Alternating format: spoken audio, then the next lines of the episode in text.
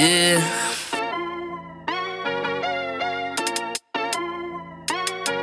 Yeah. Yeah, yeah, what you know about Bench Mob? Uh-huh. They're speaking the facts that you wanna hear. That rapper jersey, the vision is clear. Diamonds glisten like a chandelier. You know what I'm here for, like Marshawn Lynch. At clutch time, we do not flinch. Real brothers, we do not switch. Hit home runs with the right pitch. Who run the city? What to do when they hating on you? I feel like Kobe 2010. I ain't taking the L, all I need is a win. Business is business, you know how they go. You playing the seats, now it's time to grow. Tune in now, gotta be in the know. Showtime, bitch, my about to blow. We know.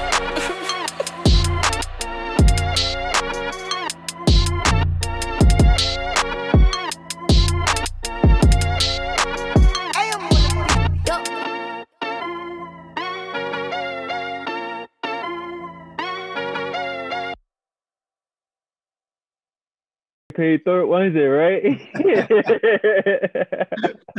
yeah.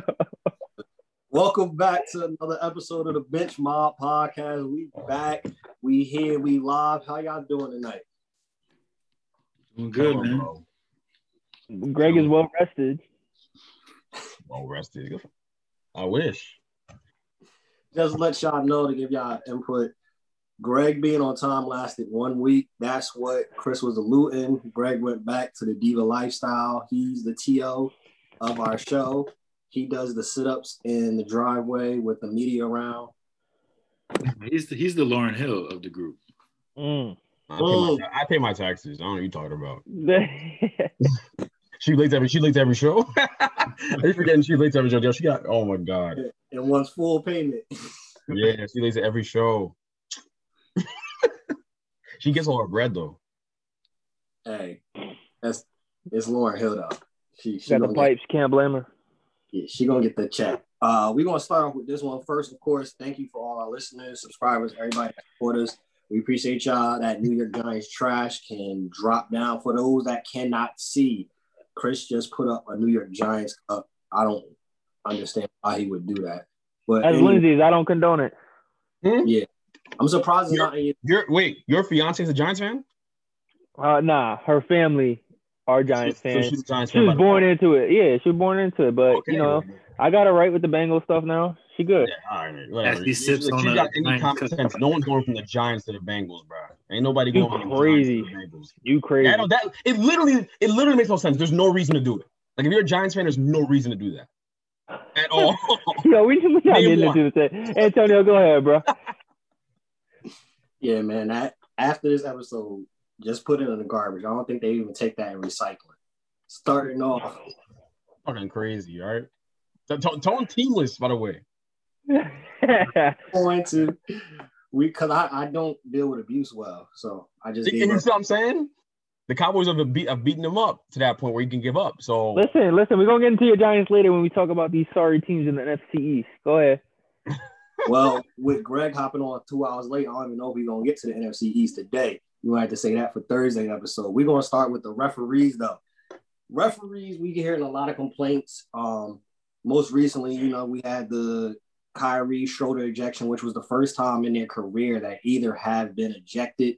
Is this a normal, just a normal season? We're hearing the complaints because we hear them every season, or is this something that is really a problem this season with the refs? It seems like in my opinion, this year, especially, they want the players to be emotionless. They want them to be basically like Ka- Kawhi.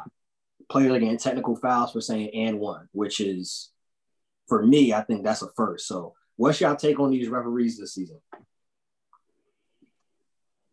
I think it's horrible. I I I think it's absolutely horrible. Um, we we know players in the past complain about refs. That's just a part of the game. Um, you know, if you're a player and the ref calls something on you, you're not gonna like it at the end of the day. You know, you see it all the time when players travel and you know act in awe when when a ref calls them for traveling, right? When when they walk three, four steps. But this isn't that. Um, these are guys showing their passion, their love of the game, jawing at each, jawing a little at each other. I mean, that's part of the competition. That's part of the rivalry. These are two teams that we're expected to see in the finals with the Nets and, and the Lakers. Like you want it to be like this. You want that built up energy to come in June when they play each other in, in the in the championship. So um, I, I, think the the technical fouls were, were called super quick too. um, the other night with, with Schroeder and, and Irving. Um, you know, if you watch that video and, and you and you were watching the game, um, yo, Schroeder kind of looked like the innocent man. He was walking back. Kyrie was the one that was walking at him. And um, look, I get it. If you want to call one technical, call call technical. But to tee them both up and throw them out of the game when they didn't even land, lay hands on each other, like at, at that point, that's when it's getting too much. Like, hey man, these guys, there's gonna be talking. It's sports. Like, and this is why I always have a problem with with basketball. The, the NBA, like, they they're soft. They they got it soft, man. You see you see hockey. Uh, the referees allow players to fight, right? You see um, baseball benches clear more often than not during the season. But like football, even people be going at it. You remember Cortland Finnegan and Andre Johnson, like they be going at it. AJ Green and Jalen Ramsey, they be going at it. They throwing punches. Yes, they get ejected, but they're getting ejected for throwing punches. You see scuffles all the time and whatnot. But basketball, you can't even draw at each other. Come on, man. Yeah, and to allude to you know the whole situation with Schroeder and them, that second technical foul they came out and said was because Schroeder waved and told Kyrie goodbye. He said, "Yeah, you going too." if that's a reason to get a technical foul, I think that's a little overboard, and especially in this game, we saw it with Devin Booker getting kicked out for throwing the ball at a ref or bounce pass. But this game, this is a premier game. This is on, I believe it was on ABC. The, you don't get rid of the two like premier players. There's no LeBron here. There's no AD. KD was on limited minutes. Like you don't get rid of Kyrie, and the game was only at that point four or five point difference. That's no, you can't eject them from the game. And but, Schroeder was going off. He was seven for eleven. Yeah, he was giving Kyrie some some problems. What was y'all in general this season, Miles or Greg? Anything on it? I'm so happy that Chris said what he said about about this. Uh, he said that in hockey they let the players fight. Um, baseball, it's like it's an unwritten rule. You go out there, you charge the mound.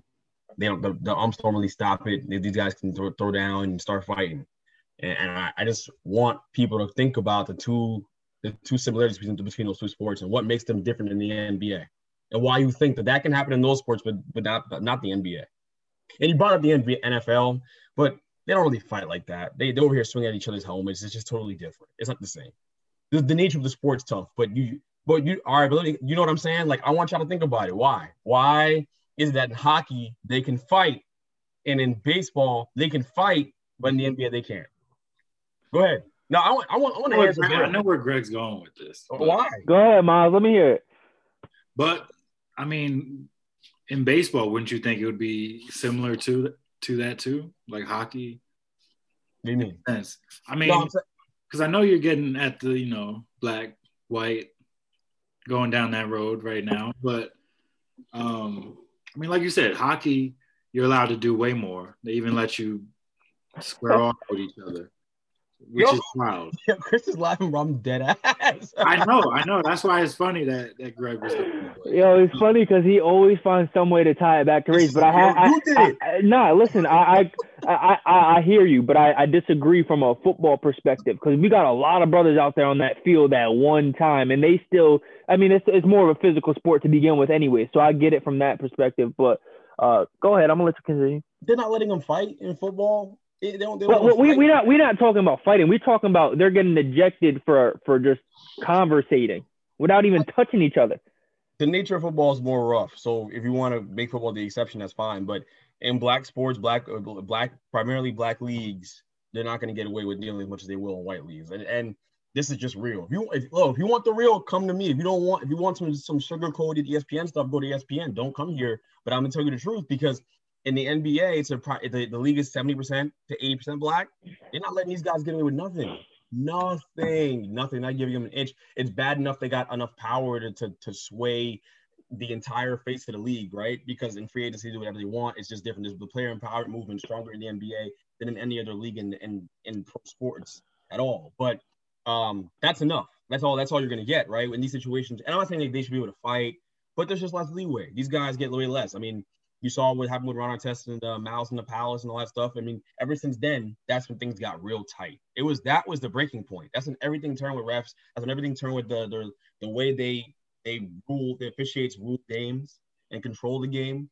They they don't they don't let things slide. Um, and it, it's ridiculous. It's not, to answer your question to get back to your main point. Um, it's not good for the game and you hope they don't do it in the playoffs because the playoffs is where it really hurts you. Not the regular season is one thing, but the playoffs, if you if you have your star player getting ejected because he didn't like the fact that he was called the as Kyrie as as Kai said an N. Well, hopefully we get there. Well, an N. Then what? Where's the line? Like what? What's they, they can't talk trash anymore. Basically, that's what we're talking about right now. They've really limited it, but um, you know, we, we will get back to the race card another day with that conversation. It is an interesting one. And, and I'm not the only one who's ever said this. Go look up Jalen Rose. He's talked about this. Jalen Rose has talked about this in his podcast extensively about the difference between the, the way the MLB conducts itself and the way the NHL conducts itself with these things. Where these guys are allowed to fight, right, and act like boys. But in the NBA and in black, primarily black leagues, even the NFL, it's different. These in the NFL, you if you wear if your socks aren't are to a certain height, they find you. That's a net. Come on, like that's what we're talking about. It's not the same, bro. It's not the same. But hey, we'll, we'll talk about that later. It's BS. This whole thing of ref stuff. Oh, speaking of, since Greg brought it up, what was your takes on the whole Kyrie Schroeder thing? We got the audio. It came out maybe a couple hours after that. That the whole conversation was, you know, dag, bro. And he Schroeder ended up calling Kyrie a nigga. And Kyrie came out after the game, you know, made a post talking about how it's not a term of endearment and it shouldn't be used. And we heard the audio. He was telling Schroeder, "You don't know me like that. Don't call me that, bro." So, what was your takes on Niggagate? Like that's, Kyrie's turnover relief because I'm sure at one point in his career, not too long ago, he probably conversed. I sent you a video of him saying it. yeah, he called Delson and he called Delson a nigga at, at, a, at, a, at a run a couple years ago. Go ahead, bro. You recorded this dude. That's why it, was funny that now he he's turning into a bigger thing than what it actually is. Because I'm sure every night that's said at some point between players that look like us. But just this night, I don't know if he had a bad coffee from Starbucks or something rubbed him the wrong way, but he wasn't feeling it. He wasn't taking that from from Schroeder. So I don't know. I think that he was a little sensitive in reacting that way, but I mean, the word's been a little desensitized as, as much as we use it in, in pop culture and everyday life, just talking with friends. It's a word that's kind of like 200 years ago, it meant something totally different. Nowadays, it means you, you use it like that's my homie, that's my you know what. So it's like Kyrie's time, he's trying to tie it back into I'm not letting you use that word that kind of kept us down for so many years. But I mean, it wasn't worth fighting over, especially in a game. Like you could pull them to the side behind the scenes without the cameras rolling where they're going to catch you taking offense to a word that they've also caught you saying multiple times elsewhere too. So I don't know. I think Kyrie, he, he's a little sensitive, but I see where he's coming from in a way. Yeah, if that's what set him off, you can't pick and choose when you want to use the word, right? You can't use it in the past and and you know use it with your boys, right? But when somebody else say says it to you, it's like whoa, whoa, whoa. You know, you can't have a coming to Jesus moment in the middle of the game. Like, you know, it, it, you it, you got to play it the same way all the time. Um, yeah, that's all I gotta say. Yeah, maybe um, he turned over a new leaf because we had there's been plenty of videos that's have him saying it, and maybe this is a part of his transition that he's been focusing on. Um, it would just be interesting, you know, they're going to definitely watch now around the league and other players if he uses the word himself after this. And you know, it's going to be certain players that's going to then try to use this as like, all right, maybe this is the thing that I could get Tyree Kyrie kicked off. maybe I could get him out of his game. I was just like, hey, what's up, nigga? And Kyrie now goes for eight for 26 or gets a technical foul. Right. So that regard, that's where it might be a concern. Um, because playoff time is by any means necessary. And if he uses it again, you know he's gonna look like a hypocrite. So that's the only thing that, you know, has to be watched for. I think this is a part of him transitioning to I believe on his Instagram is Kair. So maybe this is the reasoning behind it. Hold, hold on. Hold on, hold on. My, my, my thing about this whole thing is not anything to do with sports. I, I don't care about sports in this whole conversation. I really don't. I know this is a sports podcast, but we talk about everything. So let, let's tackle from a different angle real quick. So he doesn't want to be called that word. That's cool. I respect any black person that doesn't want to be called that word or doesn't want to say that word. That's fine. Like no one has a problem with that. No one in right. general does the the funniest thing about all this to me is that he could have left that on the court. It didn't have to. It didn't have to leave the court.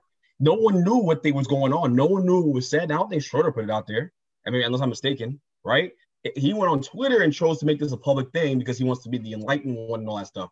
And what bothers me about him going on Twitter and making it about him being called the N word is that now you open up that conversation to the masses. I will say this, and I say this all the time to people. I'll say it again here. I'll say it here I, this is a conversation for black people.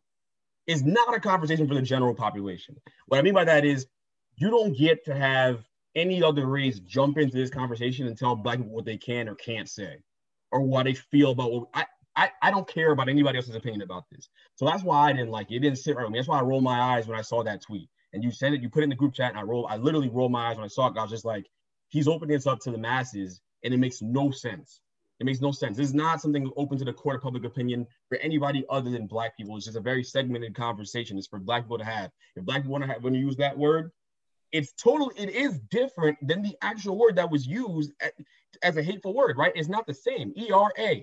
It's, it's you know, the ER and there's the A. It's totally different. So I, I, love when people act like that, but then you you get you get the the, the white folk who come into the conversation and they don't get to say it, but they hear it all the time, but they, they say it with their friends and all that stuff. You open up Pandora's box and like, see, I agree. I shouldn't say it because then we can't say it. Like, don't open that door. Don't do that, Kyrie. Kyrie trying to be the enlight. Kyrie's gonna make a lot of mistakes on this journey to being Kyrie or whatever the hell we calling him. He gonna make a lot of mistakes because he, he wants to be a civil rights activist. He wants to be all these things, and I respect him for it.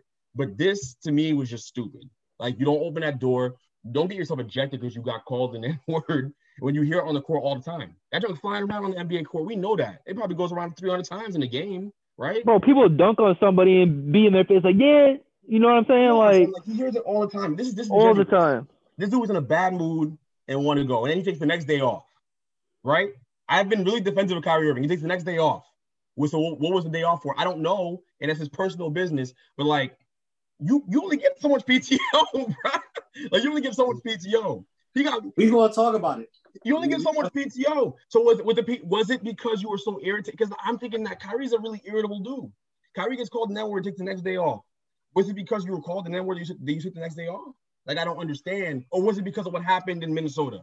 Did I don't know if it he called if he called out before what happened with um what happened um in, in Minnesota with the with the shooting? I'm not sure, but it, still like this there's just too much. If we're gonna keep it in this if, here in this conversation, Kyrie, I don't think he should have opened up Pandora's box to the, to the masses. I don't like I don't like that he did that because you got people chiming on this conversation. Frankly, I have no right chiming in on it. You know, I, mean? like I don't know if I don't know how you guys feel about it. That's how I feel about it. I don't know. I, would love to hear how y'all feel about that. I mean, my opinion on it is it's a conversation I agree that should be had within our community. Um, I get what he's trying to do. He's trying, like you said, he's trying to educate people. He's trying to be a civil rights activist, and along the way there will be bumps. Um, it's just I'm sure you could say the same for Martin Luther King. I'm no by any means comparing the two, but I'm sure he had mistakes and bumps along the road. He just wasn't on social media. He just didn't decide to post it. So I think I agree with you know his approach and what he was trying to do. Um, I agree it should be a conversation had between us. And I'll say this on my end, it's different to me the way you use it. If you add in the ER, all right, cool. Wow. I got a problem with that one. Yeah. with the A, and the thing is, uh, like Miles says, we have we have been desensitized to it. It's all in pop culture, our music, our shoot, some TV shows, movies. Quentin Tarantino be using that thing freely in his movies, freely. Mm-hmm. So it's all over the place. Um, but like I said, this is part of his process. It's gonna be some bumps in the road. Martin Luther King cheated on Coretta. We find out afterwards, but mm-hmm. it's gonna be some bumps in the road. You know, and and, and there's is there very different transgressions. If you want to call this a transgression, this is not a transgression. It was just stupid, in my opinion.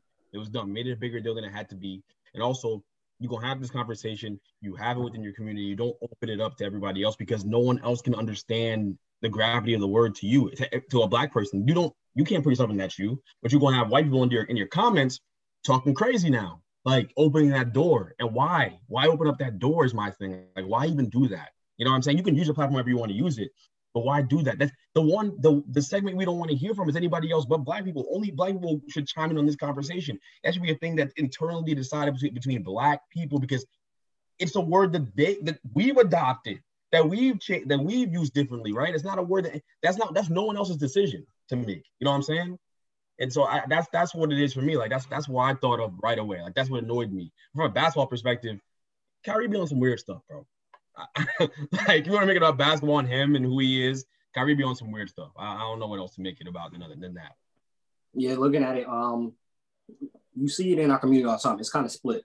I've heard Jalen Rose's viewpoint on it, so I think this is something that's not going to be solved anytime soon. Um, everybody has their own opinions on it. I want to hear your opinion on the NBA and parity. Do you feel that the NBA has parity in its league? And what does parity in the NBA look like for y'all? In y'all opinion, what does parity look like? Greg, I want to hear what you got to say. You you got the monsters over there, so you should. Yeah, uh, that's why that's why he's doing that. Yo, the, okay, the NBA.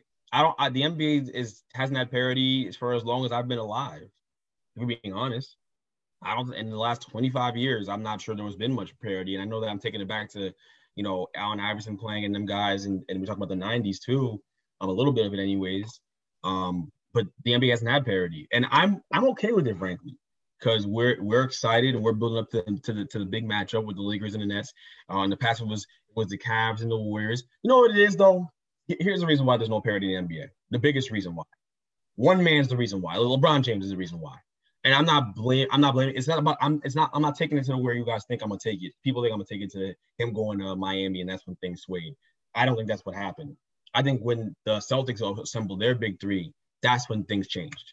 That that's what happened. I know they didn't do it the same way. It wasn't free agents coming together, but they assembled a super team. I don't care what anyone says. That was the first one of our lifetime.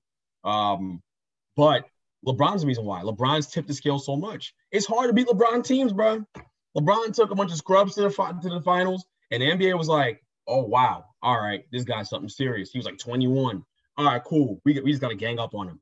That's what started happening. Like everyone talking about parity in the NBA.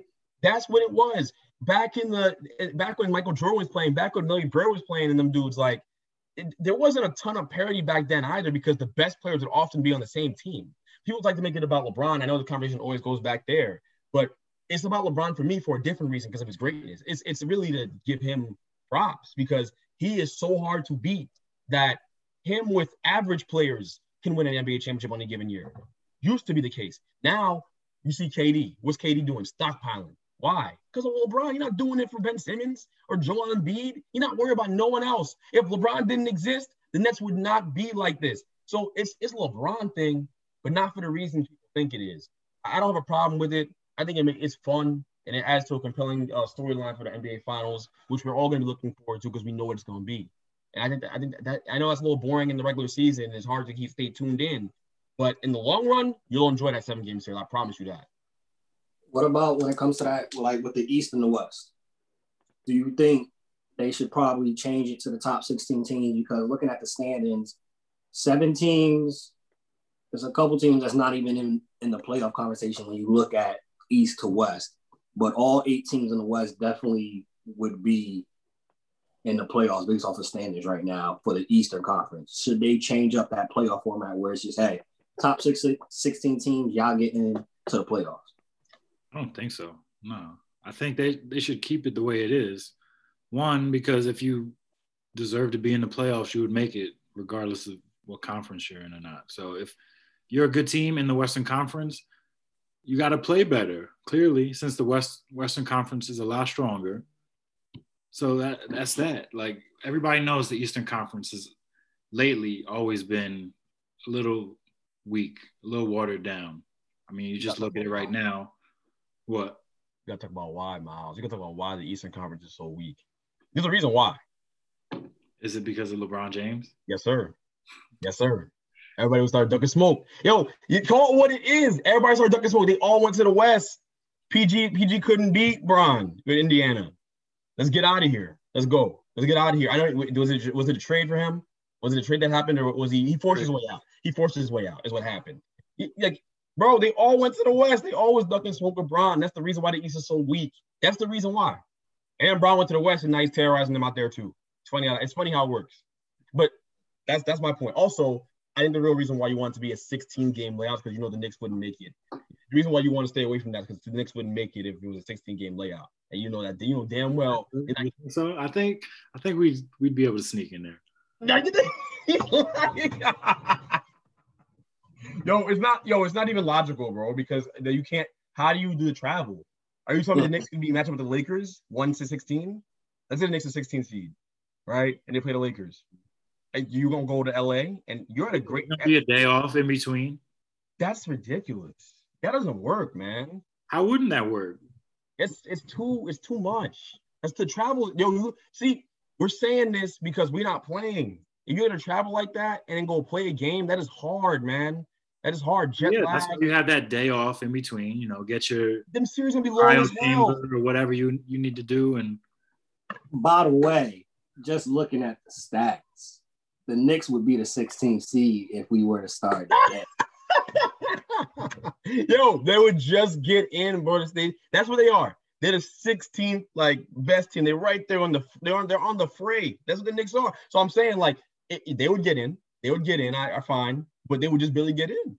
I'm calling a speed a speed. But this ain't about the Knicks though. I don't I want I want to get Miles on. I'm upset. This is the series. I'm not, I'm not about to recruit 2001 AI or something to play for us. Something similar to how the, the, the Nets got a stacked team in it. I mean, y'all, you, so hold on real quick. Didn't the Knicks fans want this stacked team? It, y'all wanted Kyrie Irving. You wanted KD, and you were convinced you were getting Zion. I wanted KD. Happened. I wanted KD. I didn't want Kyrie. you speaking for yourself? You see now, you see, you, you, yo, I, yo, bro. What? Why wouldn't want Kyrie? The Knicks, the Knicks community wanted. They were sure. In fact, they were arrogant. They were arrogant about it. I'm getting, we're getting Kyrie, we're getting KD, we're getting Zion. They were laughing in my face. They got none of the three. None of them. Yo, Chris, they got nothing, bro. They, they ended up with nothing. That's fine. Okay. but now the Nets are stacked. I'm telling you. Uh huh. We don't have the same amount of rings at the end of this whole saga. You know, you know that's not true. And now the Nets have those three guys all of a sudden now all stacked deck. Oh, now it's uh now, now the Nets are the Negroes, right? Like he called the Negroes in the group chat. Now that's that's what it is. But if the Knicks got all three of them dudes, y'all be popping big track. They talking, yo, Knicks are talking big track because they they just over 500, bro. The Knicks are 500.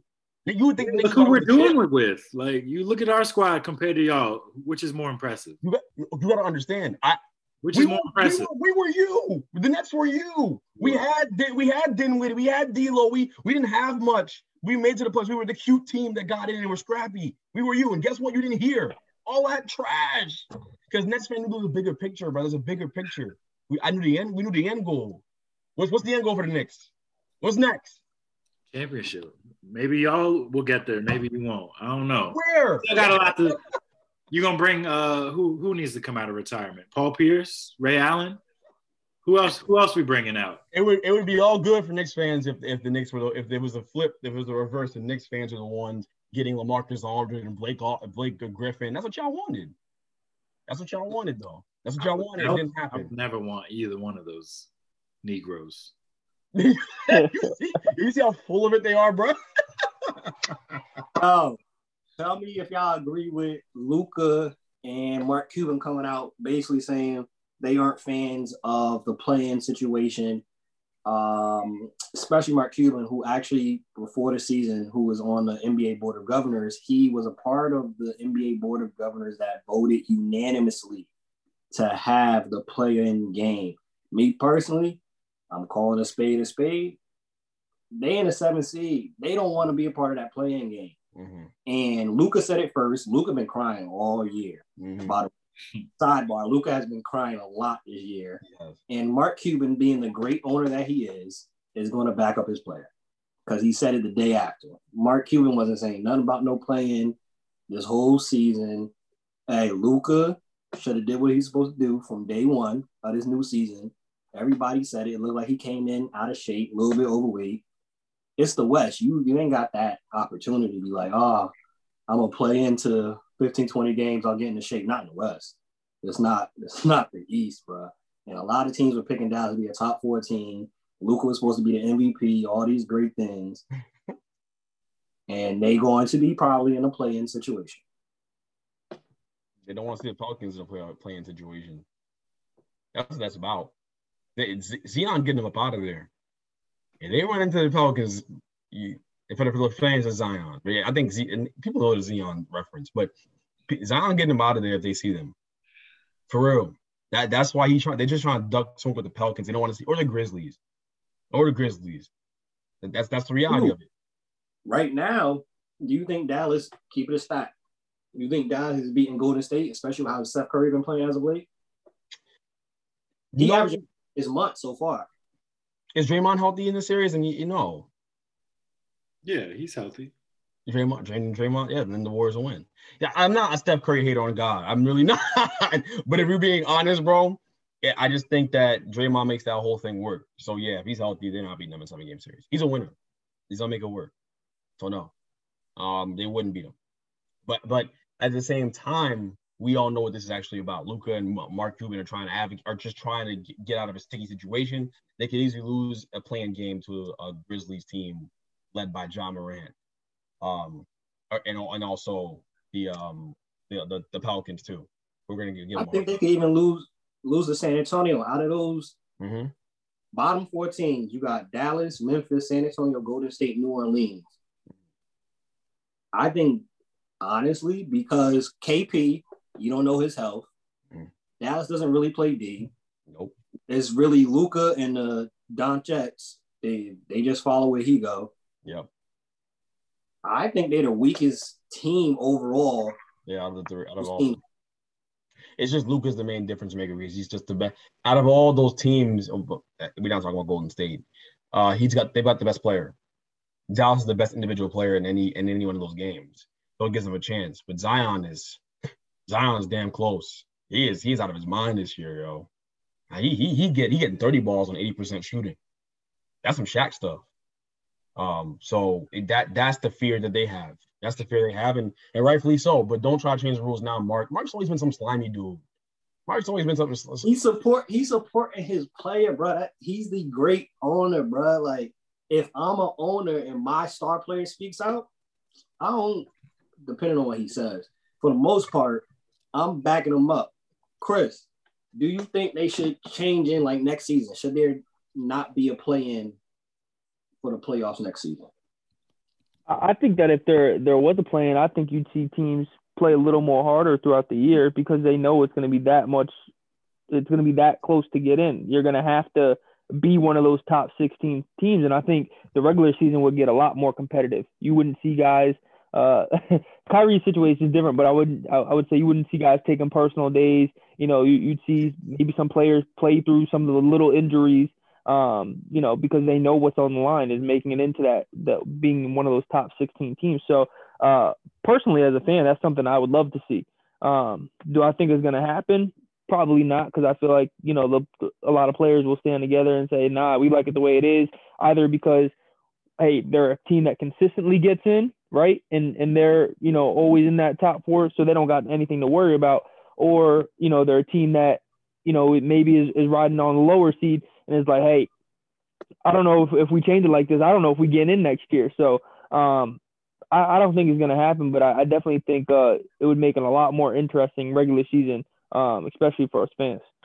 Yeah, Mark Cuban alluded to that. He said with the playing now this year, players don't get to rest and you gotta worry about travel and injury. But hey, That's all excuses though. hey, that's my viewpoint. If Dallas did what they're supposed to do, they could rest players like the LA Clippers or Phoenix Suns because we're top three, top four seed. Even if we rest our players, we're not going to end up in a play-in situation. So Right. If you if you're doing what you need to do anyways during the regular season, you don't got to worry about that extra stuff. exactly. So we'll see what happens. I don't think anything changes. I think it's just Mark Cuban doing his job of supporting his players. Flag on the play segment. First one. This one should be interesting. I would like to see if anybody actually accepts to talk about this one. DJ Mustard, personal shopper, Krista Walker, was caught racking up 50K as of right now. 50K on her own personal stuff. Accept or decline. Yeah, Oh. I, I missed that. You said DJ Mustard was caught racking up 50k on what? DJ, DJ Mustard's personal shopper, Oh, Carissa Walker, spent 50K on herself Mm. off of his credit card. They're saying that it might go up to 100K actually. That's another example of how celebrities are stupid. Why do you have a personal shopper? Is that is that isn't And, that and why why does she think she wouldn't get caught? You don't think the man checks his receipts or checks his bank account or has someone do that? you telling me that you telling me DJ Mustard's so busy he can't go shopping for himself? Too busy losing weight. That's why. Hey, he be dropping them beats though. DJ Mustard on the beat. Yo, he was getting paid 6K a month, which is 72K a year to just go shop for DJ Mustard. And he was allowing her to say that she was his stylist, even though she was just a personal shopper, so she could get gigs elsewhere. So I'll tell you this, she must be cute if she has all that pull. Yeah, And, and you know what? He got some ugly shopper. I'll tell you that much. yeah, yeah. I agree Chris. He was he was distracted by by something else. You know what I mean? He gave her mad perks, bro. I agree. Well, he was engaged or he's married or something. Yeah, you know, did that Mom, like that? when matters has that ever stopped a superstar Yeah, never stop nobody, bro. or a celebrity? All the engaged and married people on the, the podcast. Black men don't You cheat. talking though, about, you I about celebrities first of all. Second of all, You're Miles want to act all wholesome right now. yeah. DJ Must does not speak for uh for the majority of the black community. Black men do not cheat on a serious topic. Black men don't cheat. Next topic. Kelyn Spadoni was arrested for not returning $1.2 million that was accidentally deposited into her account. Accept or decline. Except, yo, I seen her mugshot too, and she was, yeah, she she didn't look unbothered at all, and it for her like, look, I say this all the time. Actually, no, I don't. I'm, I'm sitting here capping. yo, she need to return. She need to return that money because I'm sitting here acting like, yo, if someone deposited all that money in my account, I'm keeping it, and I know damn well I ain't keeping it. Ain't no way my mother letting me keep it. They coming for that thing. But again, it begs the question like, hey, you put this money in my account, I didn't take it. Technically, because you're allowed, I can go into Greg's account right now at whatever bank he's at and deposit money into his account. I'm not getting that back. They're not giving it because I can't withdraw money out of his account. So technically, if they deposit money in her account, she should be able to keep that. But hey, it's 1.2 million. They're not trying to play around with that. Yeah, the other thing too, it was Charles Schwab who accidentally deposited 1.2 million into her account. It was supposed to be $82, which is a, a Mm. huge, huge mistake. I 1.2 and 88 1.2 million 82 dollars. They don't the numbers don't mix up at all. But they said that where her crime was is she took the money, moved it to a separate account, Mm, and then bought a house and bought a car. mm. Oh yeah, she wilding. You left that part out. she bugging. She thought she done changed her whole life up. she thought she was Kim K for a second. She said, "Let me go get this Rolls Royce. Let me get this mansion. Let me go get my nails done real quick. Take little Billy Joe down the street. We're Gonna go see a movie. Gonna stop at the corner and go see Tony. Nah, she did chill. she done bought a crib. yeah, we'll see what happens. This was in uh, Louisiana. People are so stupid, yo. You thought she just got blessed. Yeah, I would have reported or something, bro, because it came from Charles Schwab. That's not. It came from the bank. They were gonna they're gonna trace their money. Like right. You know, you ain't do nothing to get 1.2 mil. That is funny. She thought she Yeah. had a. If I just found 1.2 mil just laying there, that's a that's a whole nother whole nother conversation. But you deposited in my account. That's Yeah. you get taxed on anything over nine thousand. I don't know. But anywho, next one. Greg should definitely probably accept this one. Shannon Sharpe allegedly was quoting um a fake KD quote from a, a fake Instagram account. I'll read the quote for you. He um kind of Brandon Marshall s was Mm. saying that KD said, and I quote, um, people try to discredit my rings, but honestly, I feel like they're the most valuable of our era. People argue LeBron is the GOAT, but if I beat him back to back finals, then what does that make me? he already came out said that he never said that. So accept or decline. I mean, I, I thought that quote was real was real for the longest time. That quote's been circulating for a long time. That, that's yeah, that's not a new quote. So I, I don't know why Shannon brought it up now. Uh, but Shannon always talking about you know the goat conversation. That's what, in fact, that's what that show that show survives off of that conversation. I don't know if y'all realize that. Like people really only tune into it for that for that thing for that discussion. I feel like more than anything else. Maybe I'm maybe maybe I'm off in saying that, but I feel like that's where they really make it. That's where they get make it all count for them. Um, but I mean, hey, KD can call, can call him out if he wants to. KD be on the KD be on the internet too much. Yo, how long people been talking bad about Bron? Like, come how long have people been saying inaccurate things about Bron? Like, yo, it's Skip alone. Skip alone would have would, would give Bron reason to be on the internet and going crazy at him, crazy, and and that doesn't happen. That doesn't KD KD. I know KD like, wanted to make an example of him. That's cool. He made Shannon Sharpe look like a fool. Um, but at the end of the day, yo, like his social media use is concerned. It really is. Like it, it doesn't affect him on the basketball court. It has nothing to do with his play.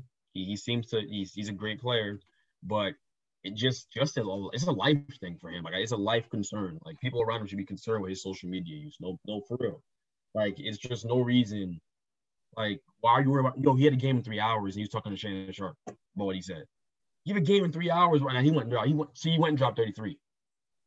Regardless of the fact that he's having this conversation, it didn't affect him. But I'm just saying, like, KD, so it all goes back to KD's social media use for me. Like, I just think, yo, you're you're too influential for this. Obviously, he didn't say he has the right to defend himself. I get that if he didn't say it. It's also an incredibly stupid quote, anyways. And and it really it fueled my hate for him when he was the Golden State Warriors. I was like, what are you talking about, bro? Like, if he actually said that, but we didn't know. Um, but two two main things: the spread of misinformation is crazy right nowadays. Don't believe anything you read because it comes from everywhere and it can look real. That quote looks real when you see it. Um, and then also KD's social media use is, is a concern. Now he now he the only difference is now he's not using a burner. Now he's just going at dudes out in the open. Now, Greg, uh, uh, let me ask you this though: When did you find out that like it was fake? I, today I didn't know it was. I thought it was something KD actually said. So, so it wasn't just. uh It wasn't just Shannon Yeah, Sharp that felt. Yeah, yeah, it wasn't. Okay, that's what I wanted to make I, sure. thought, I thought it was real. I you, you- yo Miles and Tony, y'all heard this this quote, I'm sure.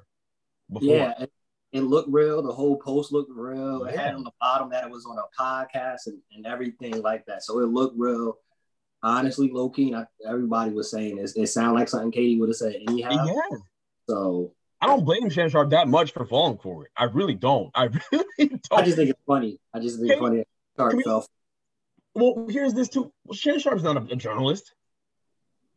He's the dude that they pay to talk about talk about these things on TVs, and he's an entertainer. He's not a journalist. There's no journalistic integrity here. He didn't do no research on this. He doesn't do any of that stuff. He doesn't research facts and stats and all that stuff. That's not what his job is. His job is to be entertaining on TV. So for for KD to come at him as if you're talking to Stephen A. Smith or Skip Bayless, who they wrote for papers their whole life, man, my man, my man, uh, Shannon Sharpe is out there banging heads with dudes for 15 years, and then He probably got CTE. yeah, yo, this ain't his job. This ain't his, it's not his job to, to, to be accurate with his reports. I mean, you'd hope he would be, but If you go into Shannon Sharpe as your source for information, you already messed up. So at the end of the day, KD, KD's why didn't KD have to see that thing uh, circling the internet? You know how sensitive he is. Why didn't he, why didn't you go at the why didn't he say that this is a fake quote before? Why wait till now? When Shannon says it now's a problem. You know, you know why it's a problem? Conspiracy to Greg time. You know why it's a problem? Because Shannon Sharpe is always defending LeBron James. Shannon Sharpe's always pushing the, the, the propaganda that LeBron's the greatest, the GOAT. And it bothers KD because KD's always been second in everything since he's gotten the NBA. In the basketball space, he's always been second. So it bothers him. So then he, he's just picking and choosing now. He's just picking and choosing out to go after Shannon Sharpe. That's what it is. You want to go, you want to do the conspiracy thing? That's all it is. It's KD's insecurity manifesting itself on social media. Yo, before we transition to the last one, you got like a, a, a gallon refiller over there, Miles. You sipped on that thing like 12 times and it's still soda left in it.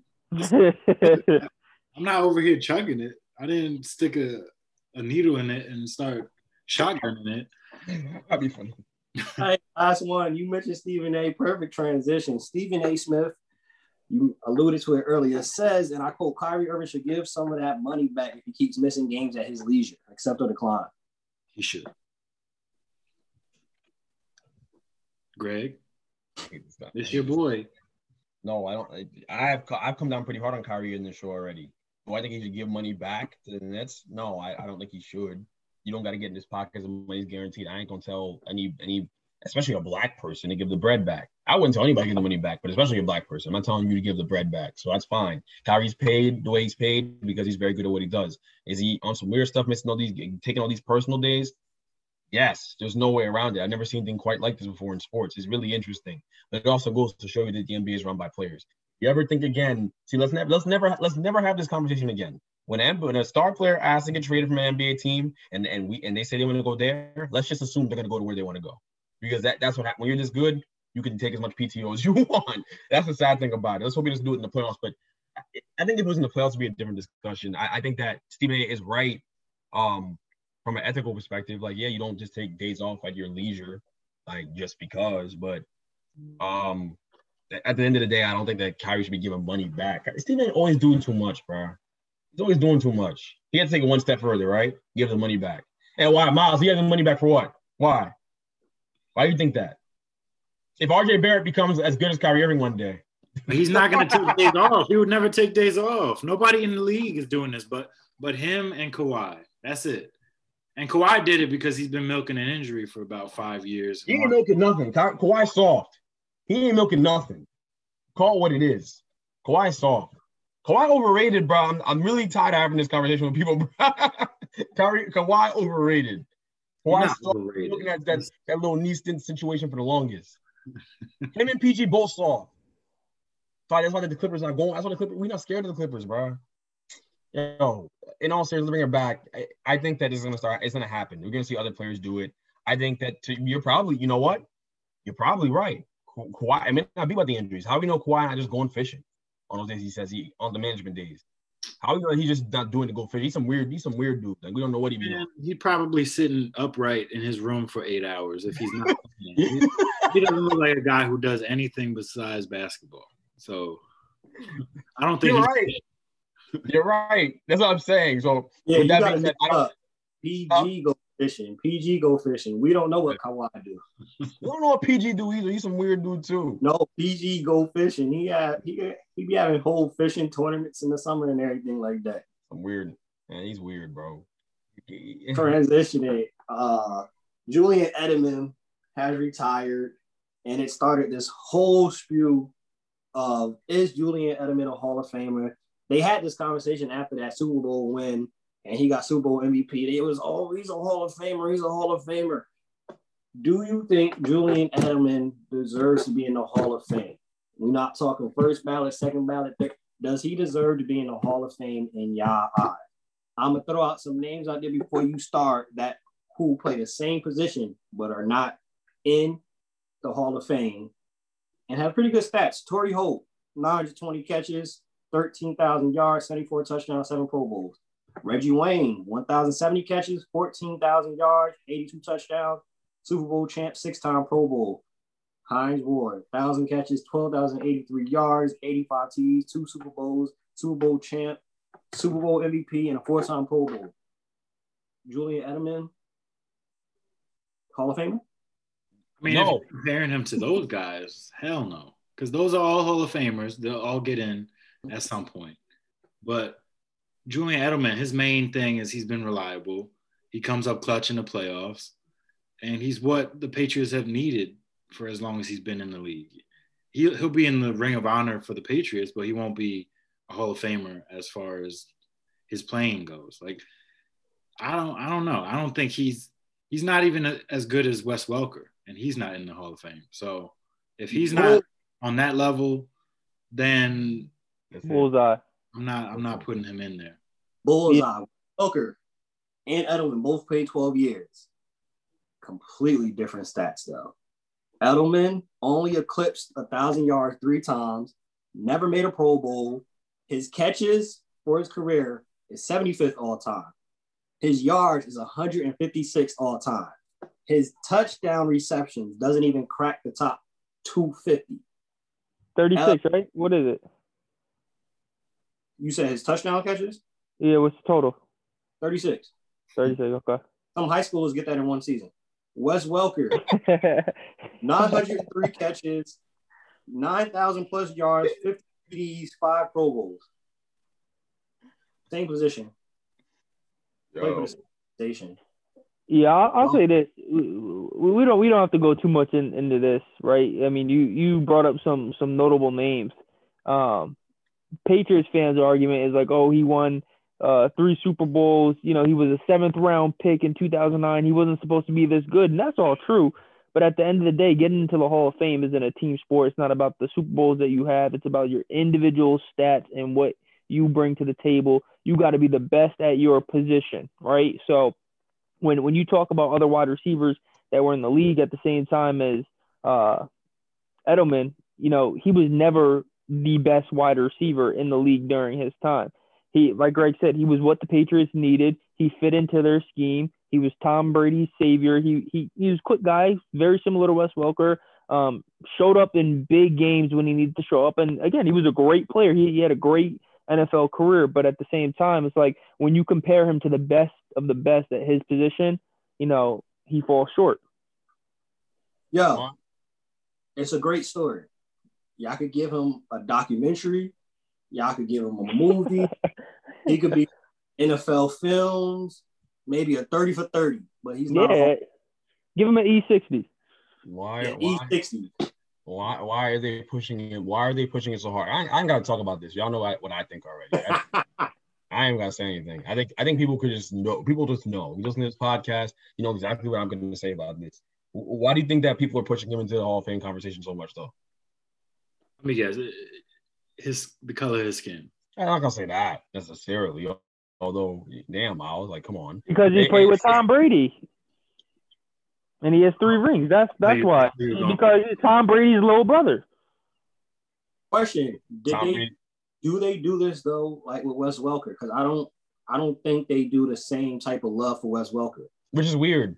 Which is weird because Wes Welker was a better player, and Edelman backed him up for years and couldn't beat him out until Wes Welker finally his brain got scrambled enough to where he couldn't play. That that's that's the reality. That's the reality of it. God bless him. I hope he's okay. But it, it, he wanted to keep playing even with his situation. This guy kept coming back. He went to the Broncos. Remember, he couldn't do a jig. He couldn't do a fifth grade jigsaw puzzle at the house. He was trying to play football. That's the so that's a whole different conversation. But um, he wasn't better than Wes Welker. Wes Welker for, had to be he was forced out of out of the league, um, and that's why Edelman got a chance. He did great with his chance, but at what point do we ever go, hey, well, Wes um, Julian Evans one of the best receiver, receivers in football? At what point do we ever say that? We never. He was never a part of the top ten conversation. How could you be a Hall of Famer and you were never top ten? It makes no sense. The numbers, all the numbers aren't in his favor either. It's not even a conversation. The only reason why we're having this conversation is because of Tom Brady exceptionalism. He gets the Tom Brady benefit of the doubt because he played with Tom Brady. It all boils down to him. That, that's the that's the reason why. He- and, and him being short and white also helps as well. But we won't get there.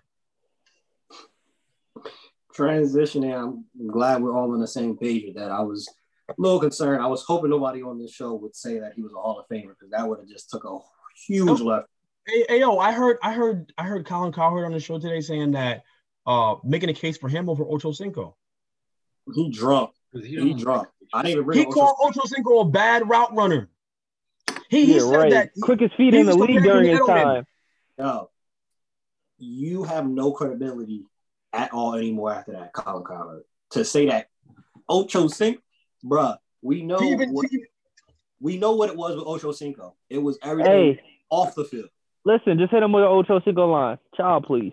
Next, Child, please, and kiss the baby on, kiss the every- baby. on everything. NFC West pressure. We did it last episode. We're gonna break down NFC West. We Who doing it? We get into it? NFC West, not the East. We ain't doing the East tonight. All right, all right. East.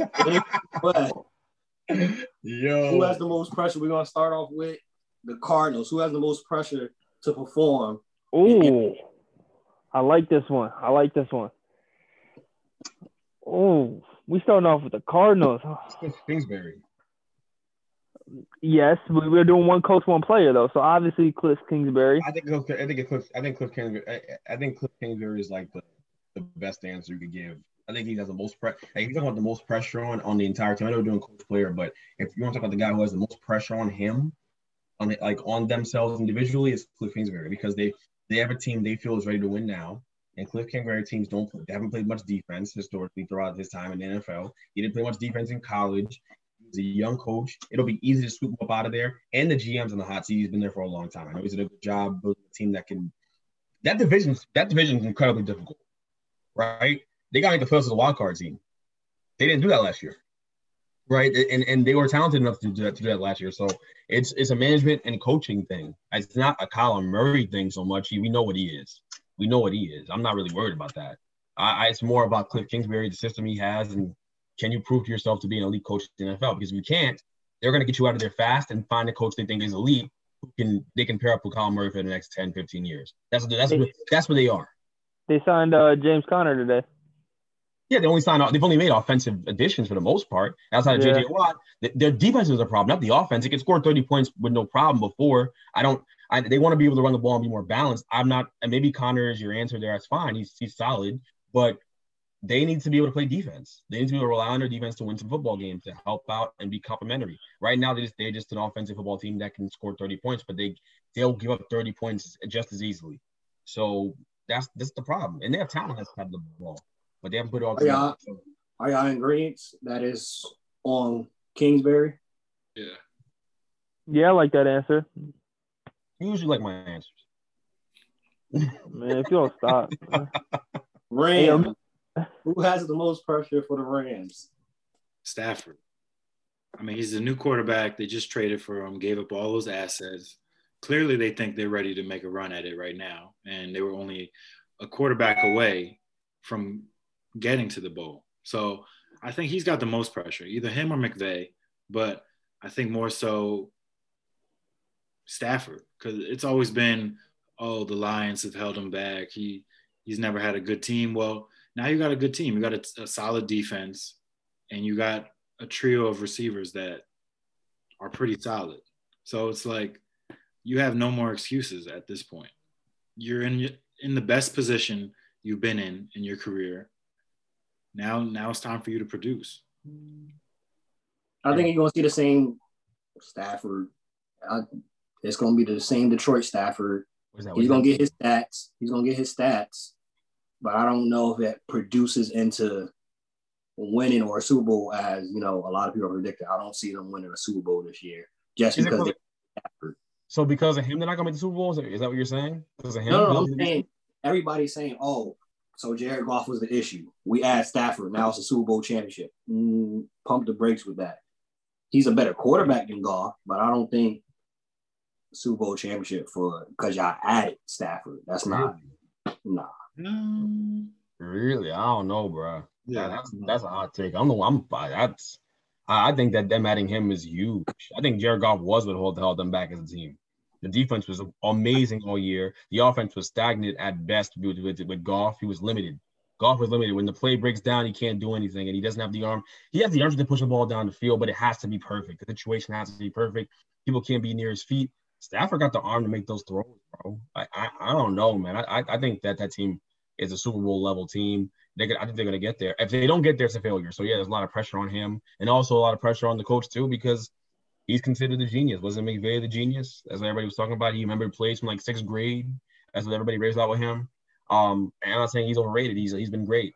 Um, but I think that will help them back with the quarterback position. Them upgrading it puts them in a different position now. Like that's what makes Arizona's life harder. That's what makes Seattle's life harder. They're a better team than Seattle, straight easily, easily. So, um, you add Stafford, you, you got a chance to win a chip, a chip. And in fact, this is his best chance to win one for this year. Pending this is best chance. He's better than Goff, but I don't see them. They'll make the playoff. I don't see them them winning. I don't. He's better them. than Kyler Murray right now too. Stafford. Oh, he oh he is. Oh, he, yeah. Okay, this is this is interesting. See, these are the kind of conversations we gotta have because I think Stafford's better than Kyler Murray right now. Head head up. I really do. Can you write this down for next episode? What? Oh yeah, this debate. This debate.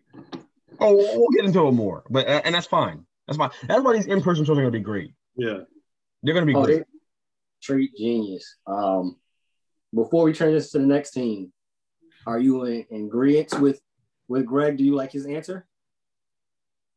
That who? We talk, Why, I, I said, I'm talking to Chris. Does he like Greg answer oh. again? About, about Kyler Murray being better or being uh Stafford being better than Kyler Murray, or are we talking about Stafford for uh has the most pressure? Stafford most pressure, and Stafford gets them into the Super Bowl.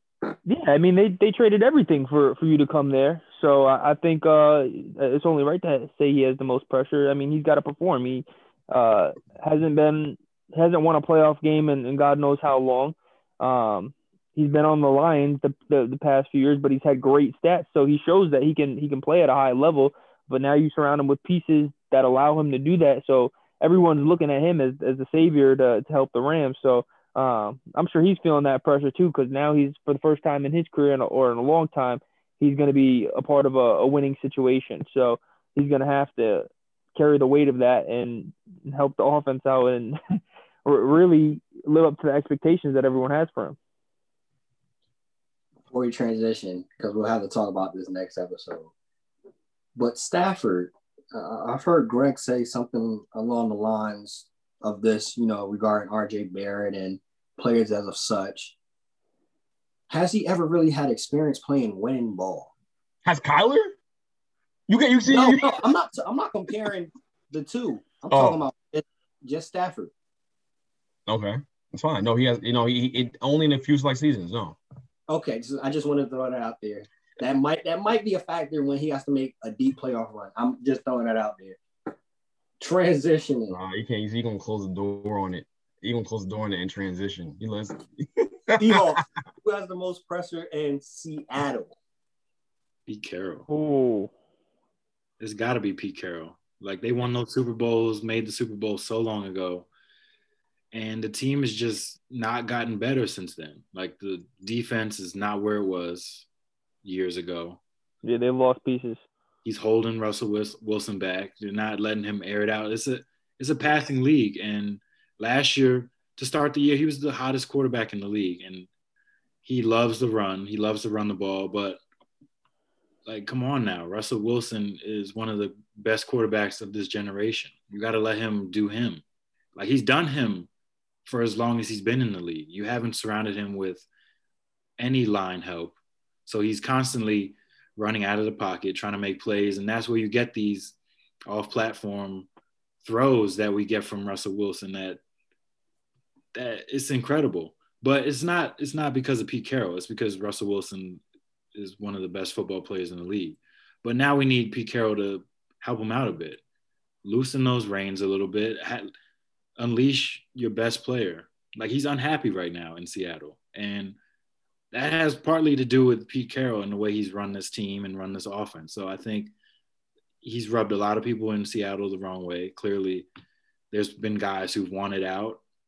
Now it's time for him to, you know, maybe soften up a little bit, ease back, and let his his star quarterback run the show because he, he has too much input on that offense and and that's all I got to say because Pete Carroll's he's a it's good hard, coach. Hard, It's already hard enough. It rains in Seattle 75% of the time. Seattle beautiful, bro. What I heard. I, I don't. That's not Heard. because visit. From what you heard, I completely, I've heard the same thing. I'm just saying, I want to live there. I'm not saying I want to live there. I want to visit. I want to stop by and stay high and by. That's- Seattle's beautiful. Guys, we could take, we could, on Chris' expense, we could go out to Seattle. That for First, real. First of all, ain't nobody going to Seattle. It's cloudy ninety percent of the time, so I don't know where, you getting as beautiful. Yo, I heard the It's, fo- it's nice, foggy. right? It's foggy year round.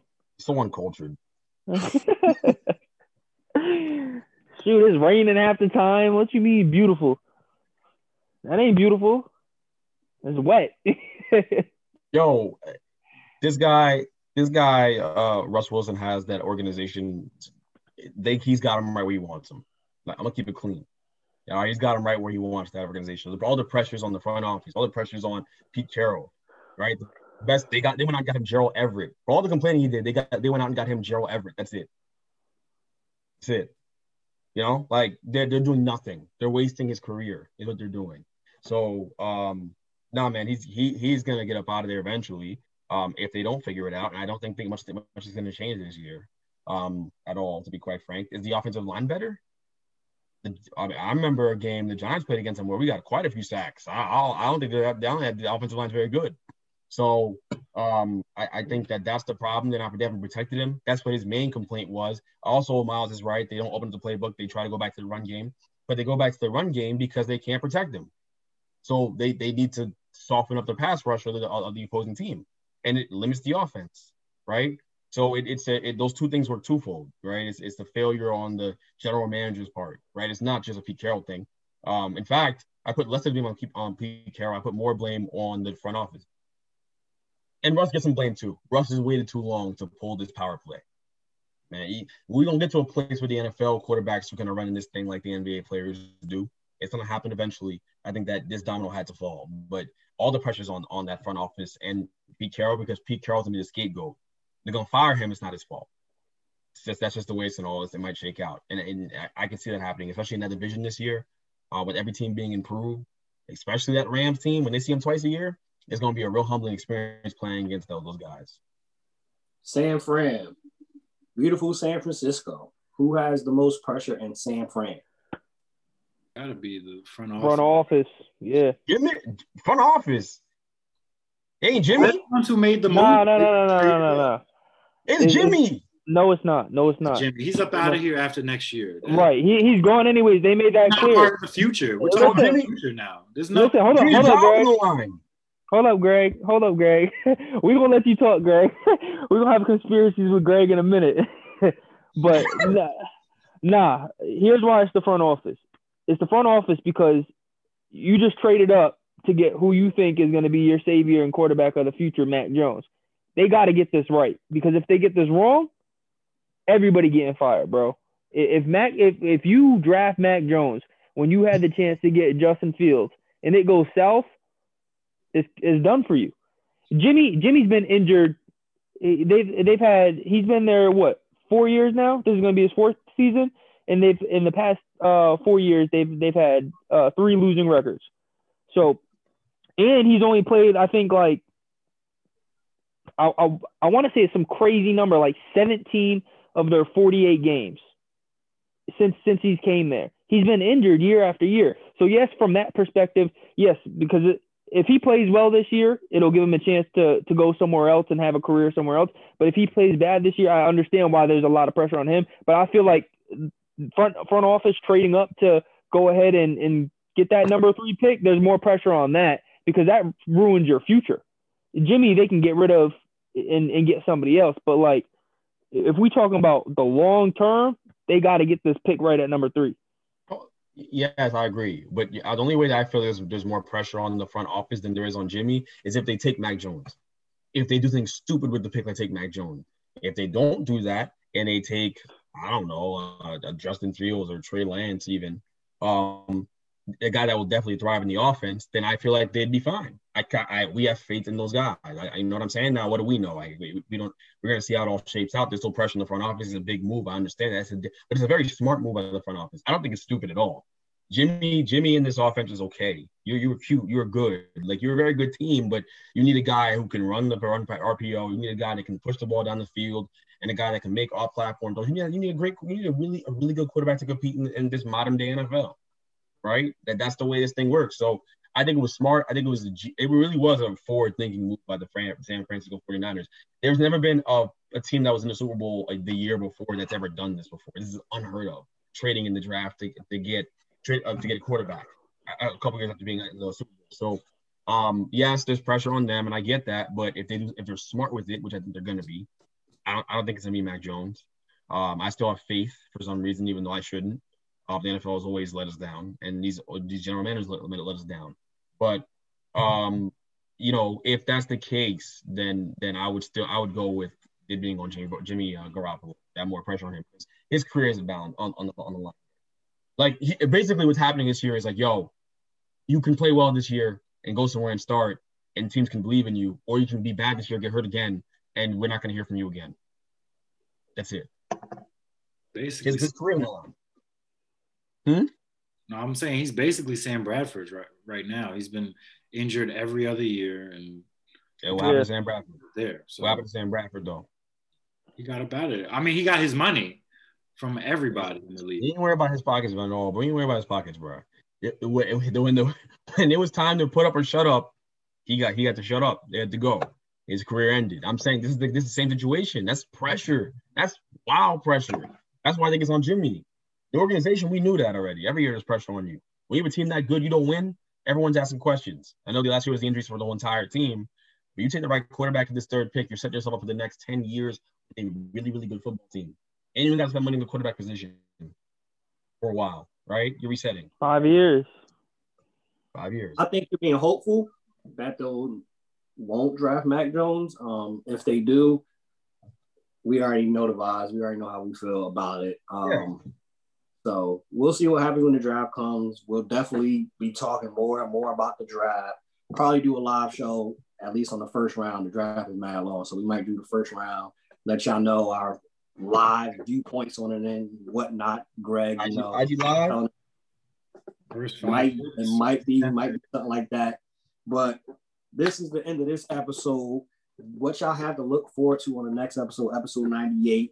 We mentioned it. Stafford, is he better than Kyler Murray right now? Is Stafford really going to be able to perform well in the playoffs for a Super Bowl contending team? Air quotes for those who are listening, Super Bowl contending team. Of course, we're going to talk about the NFC East also. But y'all know the vibe. If you stay ready, you ain't got to get ready. Bench mob, we out. Peace. Peace.